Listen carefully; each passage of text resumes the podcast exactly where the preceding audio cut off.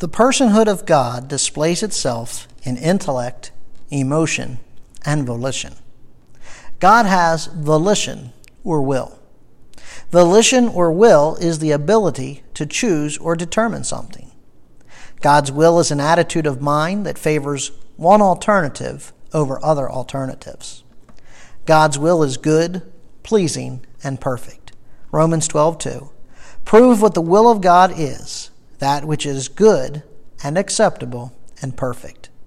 God's will has three aspects permanent, perfect, and permissive. The permanent aspect is those things in which God directly and actively brings to pass. Daniel 2:21 It is he who changes the times and the epochs. He removes kings and establishes kings.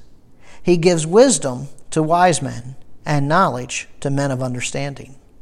Daniel 4:35 He does according to his will in the host of heaven and among the inhabitants of earth.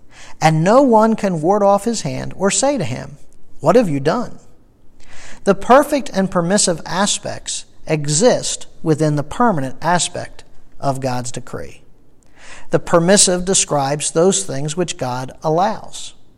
The perfect describes those things that God has commanded his people to do. Romans 12, 1 and 2. I urge you, brethren, by the mercies of God, present your bodies a living and holy sacrifice, acceptable to God, which is your spiritual service of worship. And do not be conformed to this world, but be transformed by the renewing of your mind, so that you may prove what the will of God is, that which is good, acceptable, and perfect. Following God's perfect will results in blessing, whereas following his permissive will results in chastening.